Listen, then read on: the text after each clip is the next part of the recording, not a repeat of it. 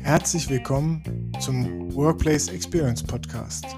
Mein Name ist Björn Negemann und ich bin euer Host und Fragensteller.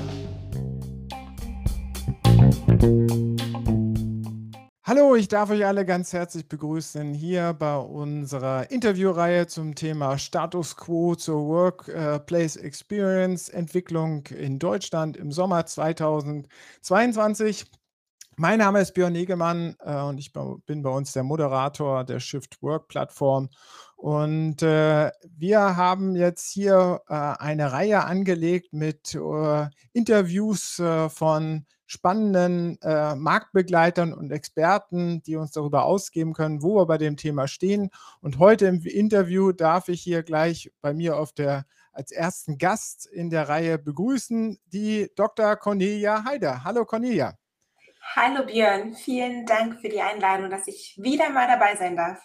Genau, du warst jüngst erst in unserem Gesprächsformat im IOM Talk dabei und hier jetzt auch gleich als erster Gast hast du dich eingefunden in unserer Interviewreihe. Du bist Head of Customer Success Modern Work im Bereich Manufacturing bei Microsoft, beschäftigst dich da schon sehr lange mit dem Thema, bist schon einige Jahre doch jetzt bei Microsoft dabei und hast da verschiedenste Stationen mitgebracht, immer bei diesem Thema digitale Arbeit und die Entwicklung dahinter.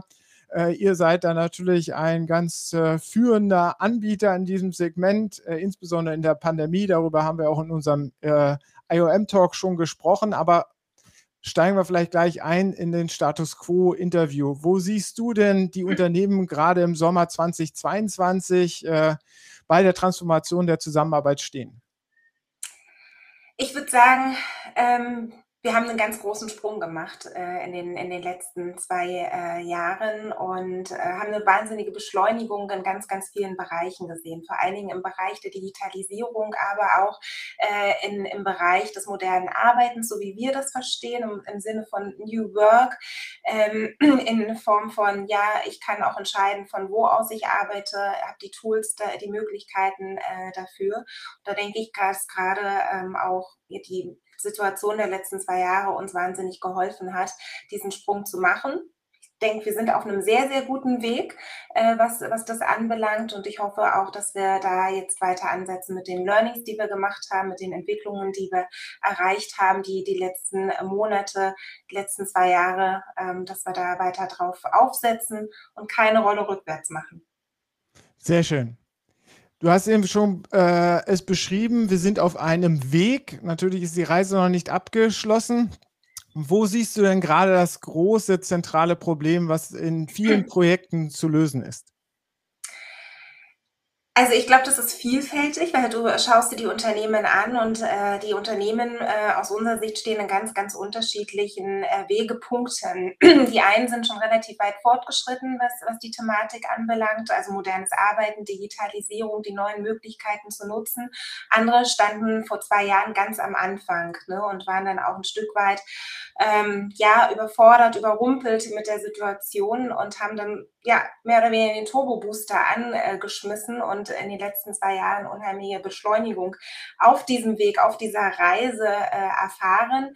Eins der zentralen Probleme ist für mich, was ich beobachte, immer noch so ein Stück weit das Mindset und Organisationsstrukturen, die vorhanden sind. Also ich kann jetzt erstmal nur für den deutschen Markt sprechen, aber viel, was Kunden und Unternehmen hindert, in diesen Wandel einzutauchen, also dieses Thema New Work zu denken und umzusetzen, ist für mich Vertrauen, Mut und Akzeptanz, dass tatsächlich nicht nur durch Corona, sondern durch ganz viele äußere Faktoren, die wir beobachten, da auch ein Wandel und eine Veränderung notwendig ist. Und das ist für mich immer noch ein zentrales Problem, Mindset, Organisationsstrukturen, diesen Wandel wirklich jetzt voranzubringen. Alte Strukturen aufzubrechen und wirklich was Neues zu wagen. Was ist die Ursache? Ist das sozusagen immer das Hängenbleiben in der guten alten Zeit? Du sagst es. Ich befürchte ja. Ne? Also auch wenn ich hier die Ursachen wirklich vielfältig sehe, ist ist eins zum Beispiel die Erkenntnis oder die fehlende Erkenntnis, dass ich wirklich was ändern muss, so der Markt da draußen, die Gegebenheiten sich ändern und ich mich als Unternehmen da auch flexibel anpassen muss, um immer noch die besten Talente, die besten Mitarbeiter am Markt für mich zu gewinnen und zu halten und als Arbeitgeber da auch attraktiv zu sein. Darum geht es ja auch unter anderem beim modernen Arbeitsplatz. Vielleicht auch die Awareness, die Urgency, die bisher gefehlt hat. Ich glaube, da hat einfach die Situation der letzten 2 Jahre einfach was bewirkt, wo man sieht, okay, ich muss jetzt tatsächlich was ändern. Also die Urgency, die Awareness, die Einsicht ist da, dass es nicht anders geht. Aber vor Corona habe ich ganz häufig gesehen, dass das Exec-Sponsorship gefehlt hat. Also selbst wenn das Unternehmen, die Mitarbeiterschaft schon auch drauf war, zu sagen, wir möchten gern was ändern, wir möchten unsere Strukturen verändern, braucht es für den Change immer noch das Go und ja, das Sponsorship von ganz oben. So ein Wandel kann nur von ganz oben gesteuert und auch initiiert werden. Das mittlere Management muss vor allen Dingen mitgenommen werden, weil da sehe ich immer noch so ein bisschen die Sandwich-Schicht, ne?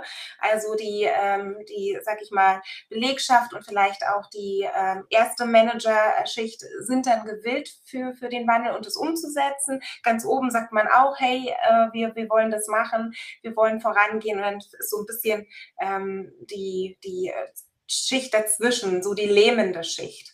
Und aus meiner Sicht ist es fehlender Mut auch, ne? Weil, wie du sagst, ne, altes, gewohntes, hey, das funktioniert, never change a running system, warum müssen wir denn was ändern, ist doch alles gut, wie es ist. Und da ist halt die Erkenntnis nicht da, das, was geändert werden muss, dann fehlt vielleicht der Mut, was zu tun und dann vielleicht auch das Sponsorship, dass wirklich man auch enabled wird, dass man motiviert wird, den Weg, der durchaus steinig sein kann, dann auch zu gehen. Du sagst es, man kann es nicht runterbrechen auf das eine Problem, du hast es ja eben schon dargelegt, aber hast du denn einen Lösungsvorschlag, wo man mal einen Schritt vorankommen kann, wo man sicherlich vielleicht nicht alle Probleme mit löst, aber vielleicht mal einen Baustein verändert? Ich glaube, da kann jeder für sich bei sich selber anfangen, ja, also weil nachher ist es ja jeder Einzelne, der zu diesem Wandel und Change auch beiträgt, da einfach für sich zu sagen, ich bin offen für Neues, ich bin auch offen dafür, Neues zu lernen.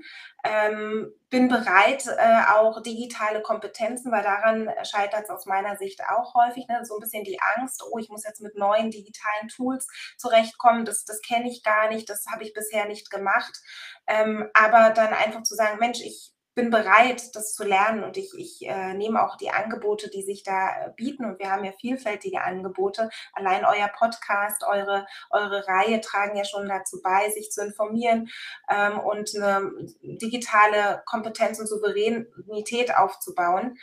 Ich finde, das ist ein Schlüssel, den man jetzt selber für sich nutzen kann, ne? Also einfach die Angebote, die es gibt, zu nutzen und eher so eine, ja, ich kann alles lernen, Mentalität für sich anzueignen. Im nächsten Schritt geht es ja oftmals, diese kleinen Feuerchen beim Einzelnen auch stärker in die Organisation reinzutragen. Hast du da noch eine Empfehlung, das etwas zu verstärken, was da vielleicht schon angegangen ist? Einfach Verbündete finden, ne? Wenn ich davon überzeugt bin und sage, ich möchte was ändern und ich springe jetzt auf diesen Zug auch mit auf, dann Verbündete finden. Wir nutzen auch sowas immer als Champions-Community, also wirklich diejenigen, die affin sind, diesen neuen Wege zu beschreiten, neue Technologien zu lernen, sich auch zusammenzufinden im Unternehmen, gemeinsame Lerngruppen zu bilden, aber dann auch als Influencer ein Stück weit zu agieren, Kollegen mitzunehmen, auch das Management mitzunehmen und da auch aus allen Fachbereichen am besten jemanden in so eine Community mit dabei zu haben, dass jeder aus seinem Fachbereich, aus seiner persönlichen Situation Wissen mit einbringen kann, aber auch neues Wissen, was aus der Community bekommt, in seine eigene Organisationsstruktur mit reinbringt. Das ist für uns so ein Schlüssel zum Erfolg, so eine Champions-Community aufzubauen und die dann halt mitzunutzen, diesen Wandel mit zu begleiten und aber auch zu steuern und zu gestalten.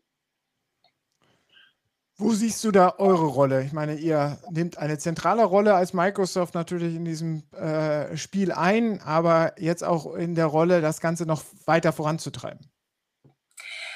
Also Unsere Rolle, du hast ja schon gesagt, ne, ich bin schon sehr, sehr lange bei Microsoft und beschäftige mich mit dem Thema modernes Arbeiten schon über 10 Jahre. Und auch bei uns im Unternehmen hat sich wahnsinnig viel getan. Also wer Microsoft schon länger kennt und beobachtet, verfolgt, hat sicherlich auch dort bei uns einen Wandel beobachtet. Also auch wir waren in der Situation vor einigen Jahren, dass wir uns ja komplett umkrempeln mussten, komplett neue Geschäftsmodelle entwickeln mussten und natürlich auch unsere Kultur entsprechend anpassen. Also das war durchaus notwendig. Wir haben diesen Wandel also schon komplett kann man nicht sagen. Wir sind ja immer noch mittendrin, aber wir durchlaufen ja diesen Wandel selbst. Und die Erfahrungen, die wir gemacht haben, plus unsere Technologie, dieses Wissen, das können wir natürlich allen unseren Kunden, allen Unternehmen gerne bereitstellen. Das sehen wir auch als unsere Aufgabe, hiermit zu unterstützen, durch Technologie, aber auch das ganze Change Management, was mit der Einführung von neuen Technologien notwendig ist, hiermit zu begleiten und unsere ganze Expertise, unsere ganze Erfahrung hier auch zu teilen. Und auch bei uns hat nicht alles immer super funktioniert. Ne? Wir haben da auch uns blutige Nasen geholt und auch Dinge erlebt, die nicht funktionieren. Und ich glaube, das ist auch spannend, das dann mal zu hören oder das Wissen zu teilen, wie man es vielleicht dann auch nicht macht. Aber ich denke, wir haben auch ganz, ganz viele Best Practices, die wir da teilen können. Und da sehen wir einfach auch unsere Aufgabe drin, das genau mitzugeben und andere teilhaben zu lassen. Cornelia, ich danke dir für das kurze Interview und die tollen Antworten. Vielen Dank und tschüss da draußen, bis zum nächsten Interview. Sehr, sehr gerne. Vielen Dank.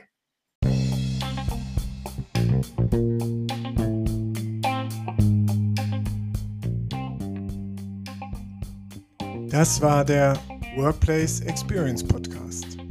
Verpasst nicht die nächste Folge.